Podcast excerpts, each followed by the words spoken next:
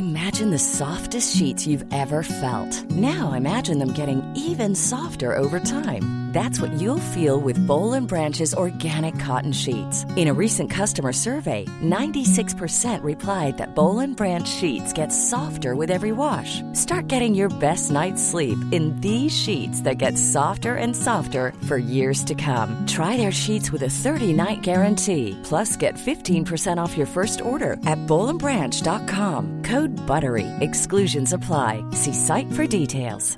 This Mother's Day, celebrate the extraordinary women in your life with a heartfelt gift from Blue Nile. Whether it's for your mom, a mother figure, or yourself as a mom, find that perfect piece to express your love and appreciation. Explore Blue Nile's exquisite pearls and mesmerizing gemstones that she's sure to love. Enjoy fast shipping options like guaranteed free shipping and returns. Make this Mother's Day unforgettable with a piece from Blue Nile. Right now, get up to 50% off at BlueNile.com. That's BlueNile.com.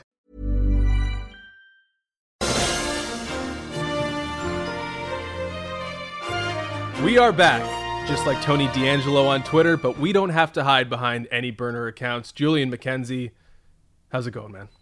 I'm good, man. I don't have to hide behind any Twitter. Any tweets you see from me, they're from my account, man. What a weird story. I'm not here saying wait, it's wait. It, but this is just, whoa, just. You, you sure you don't have any? You don't have nope. anyone that's nope. you know Nope. Retweeting nope. everything you write, retweeting nope. everything you you appear on. I mean, you have nope. a lot of appearances. We know that. You have nothing. I, I do.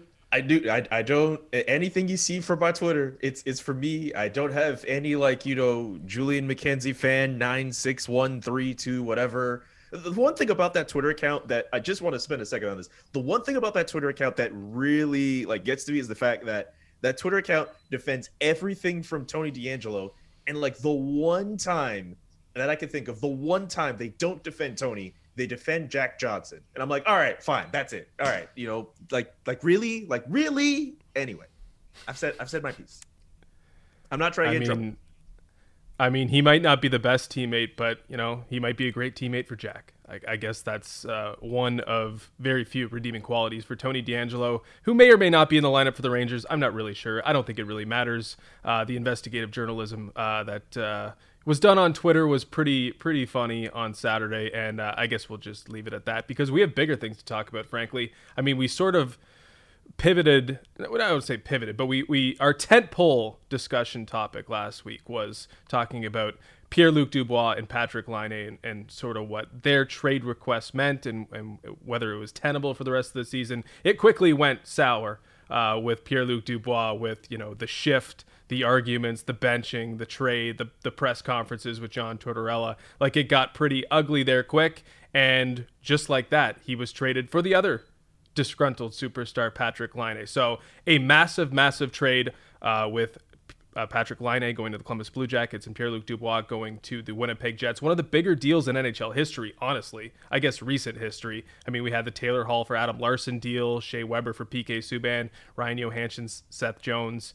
Like this is a massive in-season deal made by two competitive teams involving players that haven't met their ceilings but aren't prospects. Like the, this isn't an exchange of two lottery tickets. We got rocket Richard potential on one side, a monster center in Pierre-Luc Dubois on the other side, number 2 and 3 picks you know less than five years ago this is a massive massive deal uh, what were your thoughts when you first heard of uh, the big exchange between winnipeg and columbus and, the fact that it's also in a pandemic too, right? And, and teams are are finding ways to to make sure that they're under the salary cap, and people are wondering what's going on with that, and wondering if it's going to be a flat salary cap for next year as well. I'll add that as well. This is a pretty big trade. I was surprised at first to hear that Winnipeg was going to consider flipping patrik Laine for for Pierre Luc Dubois, and when it got to a point that Winnipeg was going to be that clear team um, and they were able to get the deal through. I thought, okay, uh, Columbus gets themselves a winger with amazing goal scoring potential and a young center to develop. And Winnipeg gets a center, and now they're they're. It looks as if they're going to be pretty stacked down the middle. This is a trade. I know a lot of people have been taking sides on this. I think both teams, on paper anyway, with the players that they got, like it, it should be good for them. The question is, is which team is going to do right the most by the other? I I'm I'm really wondering what Patrik Laine is going to be like in Columbus with John Tortorella. I mean, Patrik Laine wanted out of Winnipeg, and the head coach was Paul Maurice, and now he's going to go to John Tortorella as a head coach. I'm if if if I mean I don't know what Laine's relationship was like with Paul Maurice, but let's say they're in a world where it was just you know eh, so so. I don't know how it's going to be with a guy who is a bit more notorious for being prickly and a guy like John Tortorella. I think Patrik Laine uh, as a great a great player. I'm just curious with the system as well that, that John Tortorella has in there, how he's going to fit. And Pierre Luc Dubois, of course, up in Winnipeg. This is a guy who one of the things we, we heard him say was that, or at least what was out there, I shouldn't say what he said, but what was suggested was that he wanted, you know, a, a different market and a bigger market. And he goes from a city uh, that has like what, like over 800,000 people to a city with like much less people. So he goes to a smaller market, essentially. Uh, definitely a more passionate market, though. Definitely a more definitely passionate more market. passionate market, absolutely. Uh, but you know, if you're thinking bigger market, like I like I was thinking, you know, if we were talking about Montreal as a we're talking about Montreal, New York. I mean that that's the stuff that, that sort of jumped out when you're talking about bigger market. Uh, I think California. I, I think maybe he just wants to be around a situation where there's there's some serious passion. I, am not sure if this is the ideal scenario for him, but certainly that's something to watch. I think so, uh, you sort of alluded to it on both sides. Is is are these teams going to be able to keep both these superstars happy? And you mentioned Laine. I mean, this is a huge spot for Patrik Laine. Like he is the undisputed star of this team now, the guy in Columbus. He wasn't that in Winnipeg, despite how talented he is. And now we have to see what he's got. I mean, can he be Artemi Panarin? Can he be the guy who drove so much offense for them now? Is he on an is he on an island now? I mean, he doesn't really have much help in terms of surely center talent, but anyone else that's going to get them him the puck on regularity. And you mentioned the stage for Dubois. Uh, does his dad factor in this at all? I mean, he's a coach with the with the AHL affiliate, but is this the stage he really wanted? I mean, that's one of the huge things uh, that to consider with this deal is they both wanted new situations, but is this the situation they want? But as for the teams, I think it's a win-win. I mean, I always assumed that the Jets would lose the Laine deal handedly. Like there was not there was no chance they were going to get back a player that was going to be as close to providing the value that Laine can. The fact that he has like a 30 goal floor, he could hit 40 easily. He could win Rocket Richards in the future. The fact that they were able to get a guy back in Pierre Luc Dubois who could be a monster number two center on a great team. He could be a really, really good center on a really good number one center on a good team, I think. Like he has so much potential.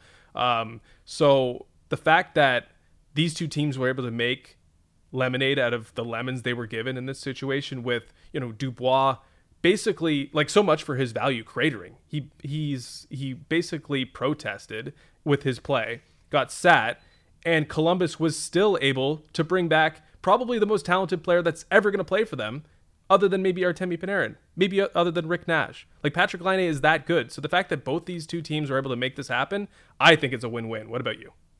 I also have to say, uh, I agree with you. I think both teams got rid of guys that were disgruntled in their situations and they exchanged them for players who could use that change of scenery. They both succeed on that front. I said last week on this podcast that Dubois was in a situation where he had to go because of how uh, John Tortorella was handling the situation. Pierre LeBrun on TSN made a very good point the other day. John Tortorella was the one who confirmed that Pierre Luc Dubois asked to be traded. Mm-hmm. And then Pierre Luc Dubois had the game where I don't know what he was doing with with the minutes he was on in that first period and the lack of effort he showed. And I like how you framed it as a protest because I mean, I don't think Pierre Luc Dubois, how many times have you seen him have shifts where he gives so little effort? I think he just got himself to a point where he's like, you know what, you got you got to get me out of here. Like he just did not like the situation he was in. And I was telling a friend, like, hey, after that, it's like he has until Saturday morning to get traded. And lo and behold, Saturday morning was when he eventually got out. And as for Patrik Laine in Columbus, I'm a little intrigued at the fact that it's very likely it's either uh, Texier or, or Max Domi he's going to be getting the puck from. It's a pretty big of a drop in, in terms it's, of it's centers. A seri- it's a serious It's a drop. serious drop in, in Columbus. But this is a guy who can score goals. And if you put the puck on his stick, he'll find a way to do it. Uh, I I, I, I still think they'll need to fix that center depth though. But I, I think Patrik Laine in Columbus, if he score, starts to score goals, he'll really endear himself to his teammates. And how much time do they have to fix that center depth? I mean, Pierre Luc Dubois has one more year after this, which maybe tilts the the the the scales in the Jets' favor a little bit because there's an uncertain future for both these guys. I mean, Patrik Laine, yes, he will be a restricted free agent at the end of the season, but they have to figure out a way to get him under contract. How much is it going to cost? Will he want to be there? Is he going to be is he going to be unhappy with his situation there and and want out because he doesn't have anyone that's going to pass him the puck? Uh, all things obviously to consider, and I don't think we're really going to get a winner until uh, you know, one of these guys signs a long term extension because I think it's unlikely that both these guys are just going to be really, really happy with their scenarios it, it just at first blush here. What I found really interesting about, you know, the, the, how we got to the deal was that both teams apparently had this deal in their pocket since the draft. Elliotte Friedman, I think, mm-hmm. reported that on Sportsnet. they knew about this possibility for a long time, and they were sort of sitting on it and waiting for something else potentially to happen, or for fences to be bended between you know the the two players that were involved. I guess I'm nitpicking a little bit if I say why bring in Paul Stastny then if you're the Winnipeg Jets. I mean, Paul Stastny on dollar value alone was the most expensive addition a Canadian team made the entire offseason, taking him from the Vegas Golden Knights. And now he's going to get pushed into a third line function, $7 million or whatever he's making, six and a half, I think. Uh, that's really expensive and not a great way to put your assets together because he's falling out of favor. So if you if you knew this was a possibility, you thought you were going to be able to get this done, and it, it probably seemed likely that they were tr- going to try and get rid of Patrik Laine this year, and that Pierre Luc Dubois was their target all along that was the guy who fixes your center depth, and now Stastny is sort of a wasted asset. So I, I think that is interesting on Winnipeg's side when considering a win-win or who's the winner at least. And I'm going to ask you who the winner is because we have to have a hot take on the board here, Julian. So considering that, considering that Pierre Luc Dubois is cheaper and signed for one more year, uh, that Patrik Laine is probably going to score more goals than PLD his entire career. Uh, if you had to choose a winner in this win-win scenario, who are you giving the nod to? I'm giving it to Winnipeg then. If I have to pick a winner, I'm just going to give it to Winnipeg. I think Winnipeg has a better team than Columbus, and I think Dubois will be in a much better situation. He'll be on a, a team that I think is is a playoff team. I think Columbus as well. They're they're well coached enough to be a playoff team as well. I think they might have to struggle struggle and labor a bit to to really be that team. And, and Patrik Laine uh, might have to work a little bit harder to to get some of the production as opposed to Pierre Luc Dubois in, in Winnipeg. Um, I'll say this though with Dubois, you, it's interesting you pointed out what you pointed out with with the way that their depth is kind of set up here. Uh, I I'll, I'll, mention another thing that kind of intrigued me about that trade, and it's it's from the interview that uh, Dubois had with with Hockey in Canada over the weekend, and he mentioned being true to himself and and and wanting to to make sure he did this deal. I'm I'm what do you, I don't know if you thought about this too, but like what does he mean by being true to himself?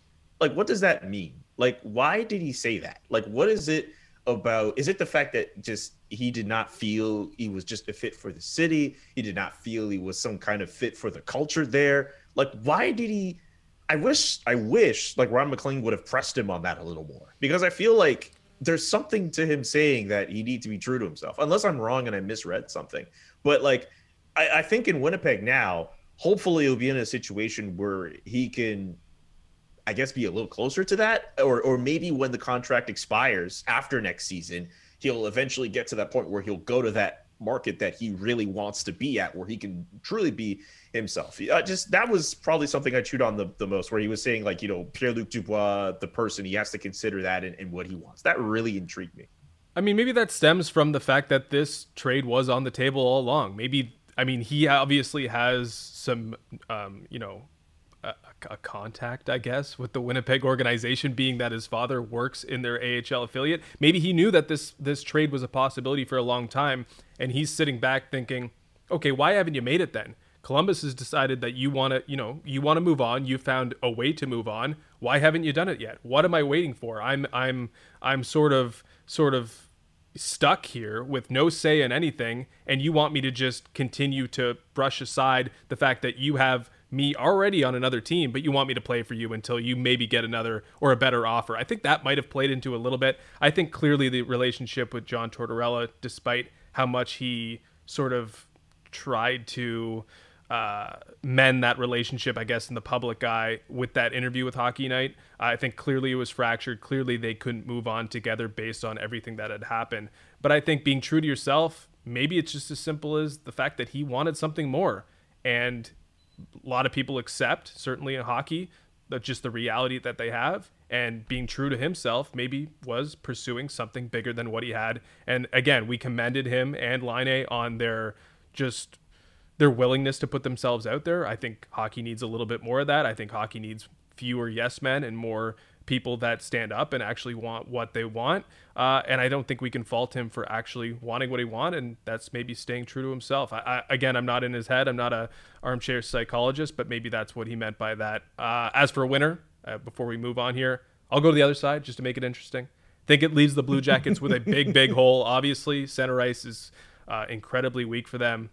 But I think they win the deal based on the circumstances. To decide this player would never play for you again, which they did and parlay that forward into basically a forward that can hit 30 or 40 goals every year. I actually think that's pretty remarkable. So I'll give the Columbus Blue Jackets a slight edge based on the circumstances, but I think uh, Pierre Luc Dubois immediately makes the Jets a lot better, and and and they certainly have every right and every reason to do that deal. Let's move on to a topic you're uh, very familiar with, and that's the incredible start for the Montreal Canadiens. Now I mentioned off the first podcast that uh, we did together that we're not going to, you know, belabor the point with Toronto and Montreal every week. But how can you not talk about the Montreal Canadiens right now? 4 0 and 2 start to their season, all their games played on the road. 20% of their road schedule already done. They haven't lost a game in regulation yet. I mean, that's pretty impressive for this Montreal team that had a lot of moving parts and is coming together quite quickly. The most impressive thing, though, probably is that they lead the NHL in goals that every newcomer that they've had has had a massive impact. Josh Anderson, Tyler Toffoli, Jake Allen has won his two starts. Alexander Romanov, Joel Edmundson fighting Tyler Myers, Corey Perry coming in off the taxi squad and delivering in his first opportunity with Montreal. Literally everything is working in their favor right now. They've taken control, Julian, of the North Division. What's your read on the Montreal Canadiens through six games? I don't think I've ever seen a team this good, man. I don't think I've whoa, ever seen a Montreal whoa, whoa, Canadiens team this good. Okay, okay, okay. You gotta, yeah, you gotta qualify sorry, sorry. a Montreal Canadiens team this good. Yo, Better than sorry. you know Canada Olympic team Sochi. That's not Let's not get ahead of ourselves. That's not what I meant. That's not what I meant. But like okay. in all in all honesty, just check not, That's fair. Um, I've only been around the team uh, through media and stuff like that for a small handful of years. I've only watched this team. I've only been around like a little over 25 years of my life. Like I was not alive the last time the Montreal Canadiens have won a Stanley Cup. This is okay. probably the best Montreal Canadiens team I have ever seen as long as I've been alive. Mostly because for years I've said for the Montreal Canadiens, uh, as someone who lives in the city, as someone who watches the team, as someone who you know is on sports radio sometimes, as someone who writes for the local publication or the Montreal Gazette in, in terms of you know prognosticating for the Montreal Canadiens, I've said through different columns, through different forms of media, the Montreal Canadiens have needed finishers badly because they've done a lot of stuff at five on five, generating a lot of chances. It's just that they did not have anyone to finish. And now on this team, they could look at a guy like Josh Anderson who can cut to the net and finish. They could look at a guy like Nick Suzuki who can create plays and, and help some of those guys finish. Tyler Toffoli just burned the Vancouver Canucks throughout. A, I almost thought he was going to score on on on Saturday night against the Vancouver Canucks, but he had already torched them in the first two games prior. He I, didn't need to do that. It's insane. He didn't even need to do that. It would have been it would have been damn disrespectful at that point. But I've never seen uh, Corey Perry. You mentioned Corey Perry. This is a guy who who got signed, gets put on waivers, and everyone was freaking like, "Oh no, what if what if people what if they lose Corey Perry?" And then he's on the taxi squad for as many games as he's on. In the very first game, he's not even the fact that he just scored, but he did not look out of place.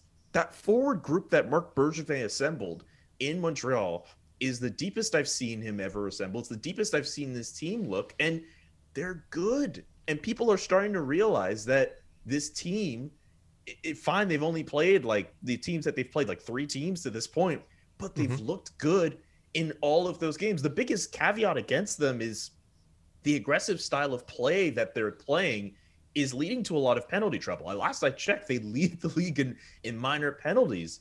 But a lot of times, I think a lot of people could say, "Oh, well, maybe the cough, the calls are not necessarily all there, or they're kind of soft." But I don't think a lot of people are going to fault them for for playing aggressive and, and playing on pucks and and and seeing that the players in the system are are succeeding. I'm, I'm telling you here, I'll say it again. This is the best Montreal Canadiens team I've seen, and I understand. And people need to understand, I'm very young. I was not alive for any of the the teams of of years past or of the 70s and and all that. I've seen I've gone through the dark years where the best player was Saku Koivu and it was just dark in the early 2000s. And I know Toronto fans could also sympathize a bit for their dark years as well, but for this for this mm-hmm. team here, for what they've done, this is the best Montreal Canadiens team I've I've seen. I'm willing to call it now. This is the best team I've seen. Brag about being young one more time, Julian, and we're gonna have a problem. Um, but uh, sorry, yeah, I'm with you. I, am with you. Uh, obviously, I haven't had as close of an eye, but this is certainly, you know, in this era, the most talented team, the deepest team. I think that's the big key. This isn't like overwhelming singular talents, but it's it's solid everywhere. I mean, it's line after line. It's Jake Allen coming in after Carey Price. It's Joel Edmundson doing what he can out of that sixth spot. It's Alexander Romanov coming in and pushing everybody else on that defense core. It's Jeff Petry being just such a solid defenseman that I cannot believe the Edmonton Oilers ever had to give up on. It is it is I mean that I mean that's old news obviously because there's so many other new shiny toys. Uh, but it's just you look up and down the lineup and it's very very impressive. But it does lead me to one theory, which is that if this team wasn't gifted the playoff spot in the summer, you know, 24th seed, a team that certainly was not leading the NHL in goals, was scoring very few of them, had a lot of problems. If they weren't gifted that spot, that this wouldn't have happened. I think that Marc Bergevin's what he saw from the Montreal Canadiens in the bubble was a very empowering moment.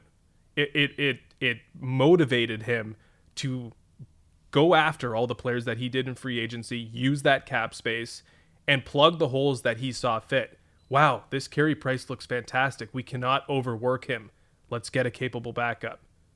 Let's get Josh Anderson because we need a little bit more meat. Wow, we got Nick Suzuki who looks like he can be uh, really solid emerging number two center, maybe that number one center in the future. Let's get him a little bit more help. Let's sur- let's get Tyler Toffoli in uh, red, white, and blue because he can score some goals for us.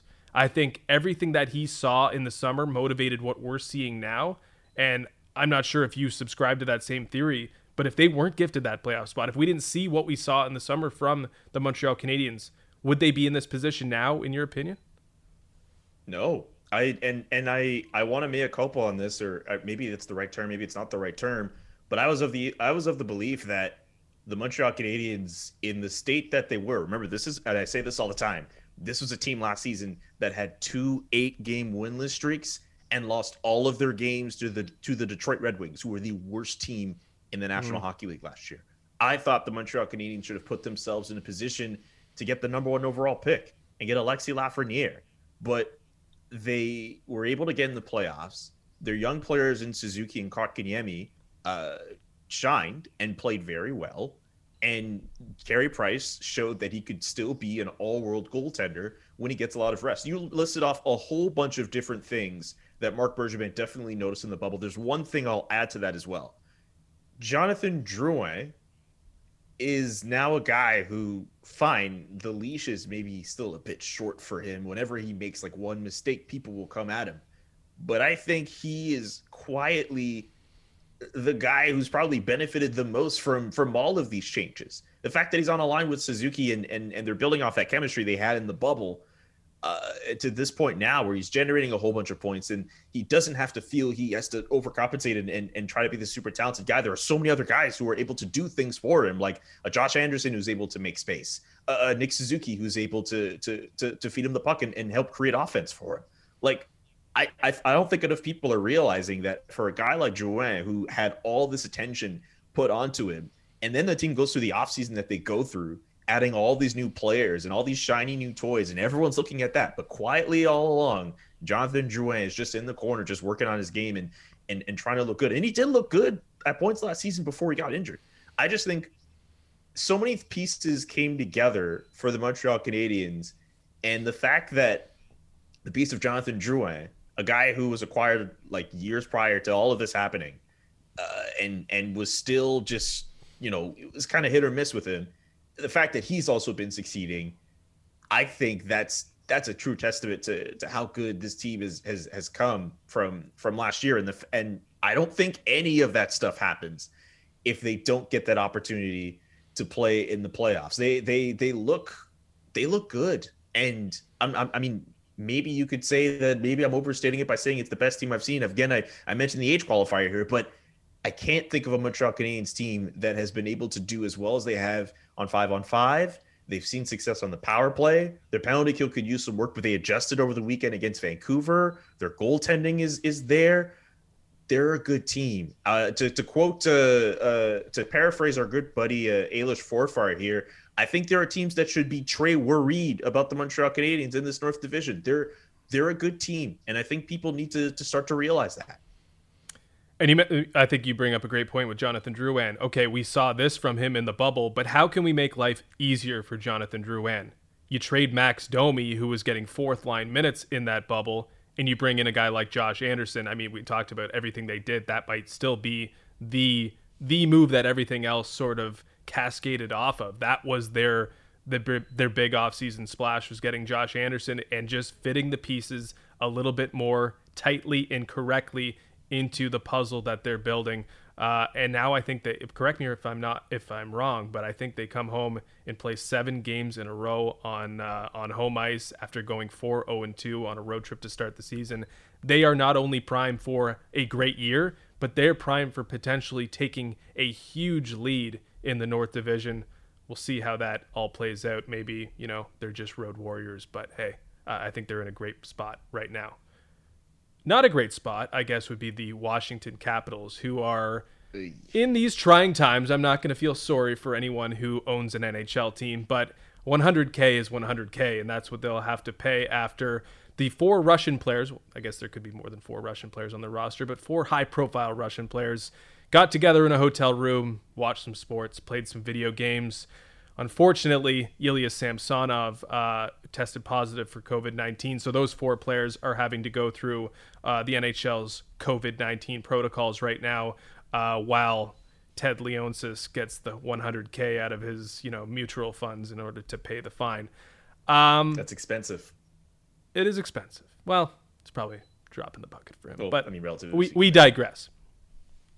Uh, I think this is an important moment for the NHL um, not only for levying the fine, but having the systems in place to catch and correct this behavior. Uh, how they caught them is kind of big, and I, and I don't really know exactly how it happened. Is it just because Ilya Samsonov tested positive, they were able to retrace his steps, or do they have some sort of surveillance on these guys? I don't really know how this is working, uh, but either way, they needed to come down hard. The NHL did on the Capitals to prevent this situation from happening again because uh, as much as it sounds silly to be, you know, you can't hang out in your hotel room because, or while you can, you know, sit shoulder by shoulder in the dressing or on the bench and inside dressing rooms, that doesn't really make all that much sense. But the fact of the matter is, one of these players actually had COVID, and the fact that he was in a situation that could have been avoided, and therefore he could have passed along this infection uh, when it didn't need to happen, that's something they have to avoid. And that's something they have to, frankly, punish because if they're going to get through this year, all these teams have to be diligent. All these teams have to follow these protocols to a T, or, or we're not going to get through the schedule. And for the Capitals right now, the punishment is, you know, the 100K, but also p- playing without four of their best players for the next week and and not just you know guys in the middle of their lineup. One of those players involved is one of the best players to have ever played in the game, in, in Alexander Ovechkin, and that's a guy who, after everything that happened, he had to come up with a statement and, and put himself out there. I would like to believe that a lot of NHL teams took notice of what happened, obviously because of the fact that it's COVID, but I think this is one of those situations where you really have to look at the cast here and seeing guys like like Kuznetsov and Ovechkin in in that group and and and seeing that whole team get penalized, you know, if I know for us as media types, we see that and we're like, whoa, we take a step back. I have to hope that the players also kind of do that as well. I know they get kind of sucked in their own bubble with everything going on and they have their own rules and protocols, but the NHL showing that, you know, they're not playing with this and no one should be playing with COVID. And we can get into a whole other existential conversation about whether we should be having these games at all. But if the games are going to be happening, if teams are going to be investing themselves into this. Remember, there's a lot of teams who said that you know what they would be better off not playing because of the money they'd be losing. You know, if this is all going to happen, then people need to follow the rules, and that also goes for star players. That goes for fourth line guys. That goes for taxi squad guys. Everyone mm-hmm. in the NHL needs to do their part and needs to follow the rules. No one, not even Alexander Ovechkin, uh, is above the rules here. And I know I'm harping on Ovechkin a lot in this segment here, but he's the biggest star out of all four of those players who were found in that hotel room. He's a captain, he's the captain of, the of, the team. Yep. He's Extension a role model. Like he shouldn't be there. Exactly. Absolutely. So he deserves to to be criticized for this. And I get I get why these things happen too, though. I mean, like uh, it it is easy to sit to sit back and say like you know we were just we literally just showered six feet from each other, but we can't do this. Like it, it's I kind of understand all that, and my worry is that this only was caught because Samsonov had a, tested positive for COVID. So I I do wonder about all the systems in place. Uh, I'm a little uncomfortable with like the of course it's the Russian sort of narrative that came out of it. Yeah. Mm-hmm. I think I don't think it's you know a xenoph- xenophobic uh, situation at all.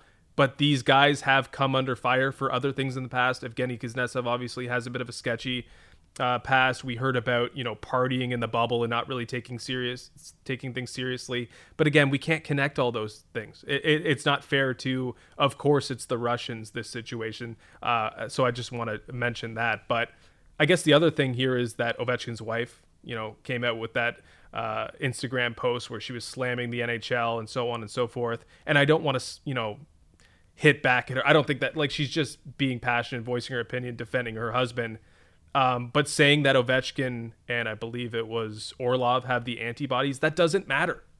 That's not uh, that's not a thing that uh, that is at all relevant to the situation. It is a big deal because even if they're not going to be infected by it or they're not going to be uh, they've built up some sort of immunity, which is, I guess, a bit you know debatable in its own right. But Samson, they can be carriers. Samsonov can pass it to them, mm-hmm. and therefore it can be passed on to anyone, even with those antibodies. So it could go from Samsonov to Ovechkin to the entire dressing room, and that's why it's important for these protocols to be followed. Not even just their own like players, right? Like they have their own families too you know that could go on to them and training and, and staff as families. Exactly. Yeah Everybody. and and look i mean the players have their own bubble and they're able to interact with whoever and, and maybe it's a bit of this i'm not specifically sure what the protocols are when they extend to their families.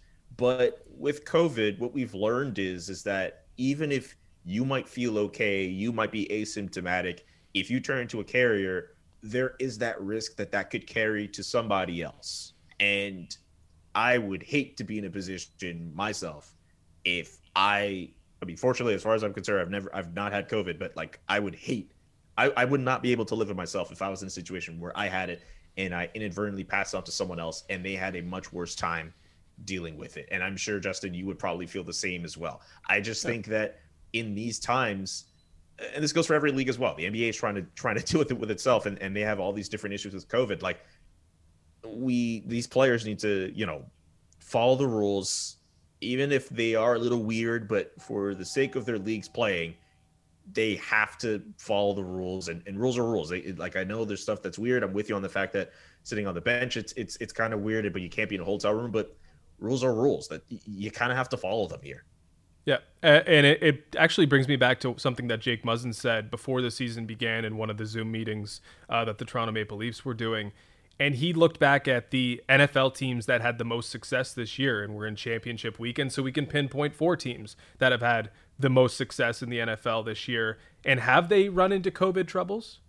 Uh, I, am not sure on the top of my head if I can remember anything that they've been involved in. But what Muzzin said was the teams that are performing best right now in the NFL are the ones that have avoided COVID, the ones that have avoided, you know, outbreaks within their camps, uh, problems with star players getting it uh, he he brought up a really good point, and it just it just drives home uh, the importance of being diligent in these times. Uh, the best success uh, that teams are probably going to have are going to be teams that avoid this. Like it, you you lose your starting goaltender Alexander Ovechkin, uh, Evgeny Kuznetsov, your your top center. Like these are important players, and it hasn't affected them yet. I don't think they've lost in regulation, just like the Habs. But I think I subscribe to Muzzin's theory. I think if you avoid this stuff, you're going to be in the best position as a team and you're going to be in the best position health wise in your family. And all that's obviously way more important than wins and losses. But it is very important, I think, in the end, for teams to avoid this stuff and and to be as diligent as possible because that might be the difference between you know a couple points in the standings, playoff positioning, playoff matchups. It, it's all it's it's obviously again it didn't it hasn't affected Washington to this point, and they may just be fine. But I I definitely I've, I've been thinking about that uh, since the start of the season when he said it because I think it makes a lot of sense. Uh, teams that are going to avoid this stuff are going to be in a far better situation. Yeah, and I just so uh, here's my one thing about this man. I don't know what those players did in the room, but if it's a question of them playing video games together, are we in a position now where we don't need to be in the same room to do that? Man, like, get everyone get everyone a console, everyone a headset. I'm not a gamer, but I I know you can connect easy. Come the gaming on. world hasn't shut like, down from COVID.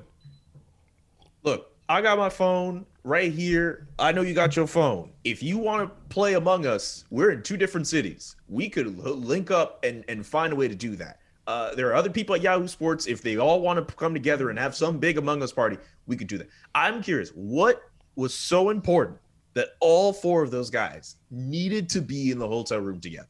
Like, Washington is not at a point in their season where, you know, crap has hit the fan and and, and their season needs is going to fall off the rails and they need to have an emergency meeting. Like, what could they have possibly done to warrant the need for all of those players to be in the same room like that? Like, it doesn't make sense.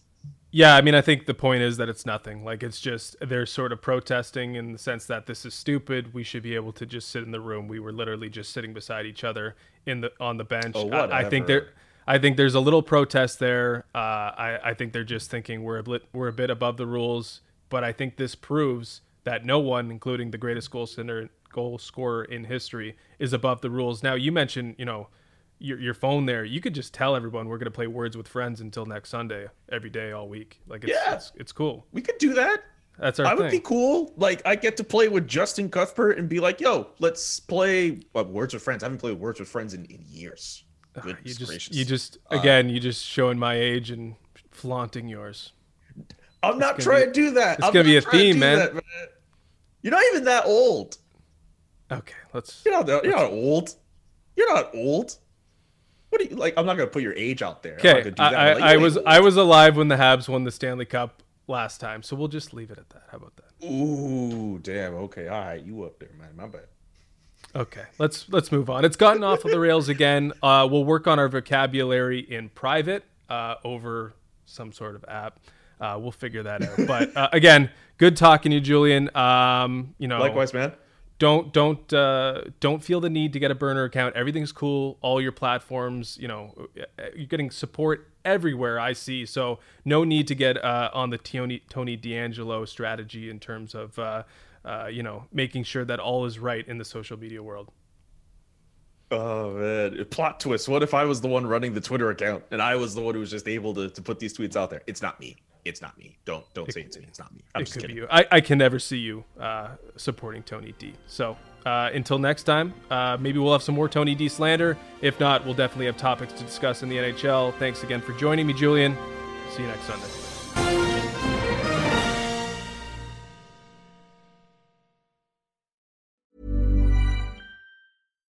Millions of people have lost weight with personalized plans from Noom, like Evan, who can't stand salads and still lost 50 pounds. Salads, generally, for most people, are the easy button, right? For me, that wasn't an option. I never really was a salad guy. That's just not who I am. But Noom worked for me. Get your personalized plan today at Noom.com. Real Noom user compensated to provide their story. In four weeks, the typical Noom user can expect to lose one to two pounds per week. Individual results may vary. This Mother's Day, celebrate the extraordinary women in your life with a heartfelt gift from Blue Nile. Whether it's for your mom, a mother figure, or yourself as a mom, find that perfect piece to express your love and appreciation. Explore Blue Nile's exquisite pearls and mesmerizing gemstones that she's sure to love. Enjoy fast shipping options like guaranteed free shipping and returns. Make this Mother's Day unforgettable with a piece from Blue Nile. Right now, get up to 50% off at BlueNile.com. That's Bluenile.com. Planning for your next trip? Elevate your travel style with Quince. Quince has all the jet setting essentials you'll want for your next getaway, like European linen, premium luggage options, buttery soft Italian leather bags, and so much more. And is all priced at 50 to 80% less than similar brands. Plus, Quince only works with factories that use safe and ethical manufacturing practices. Pack your bags with high-quality essentials you'll be wearing for vacations to come with Quince. Go to quince.com slash pack for free shipping and 365-day returns.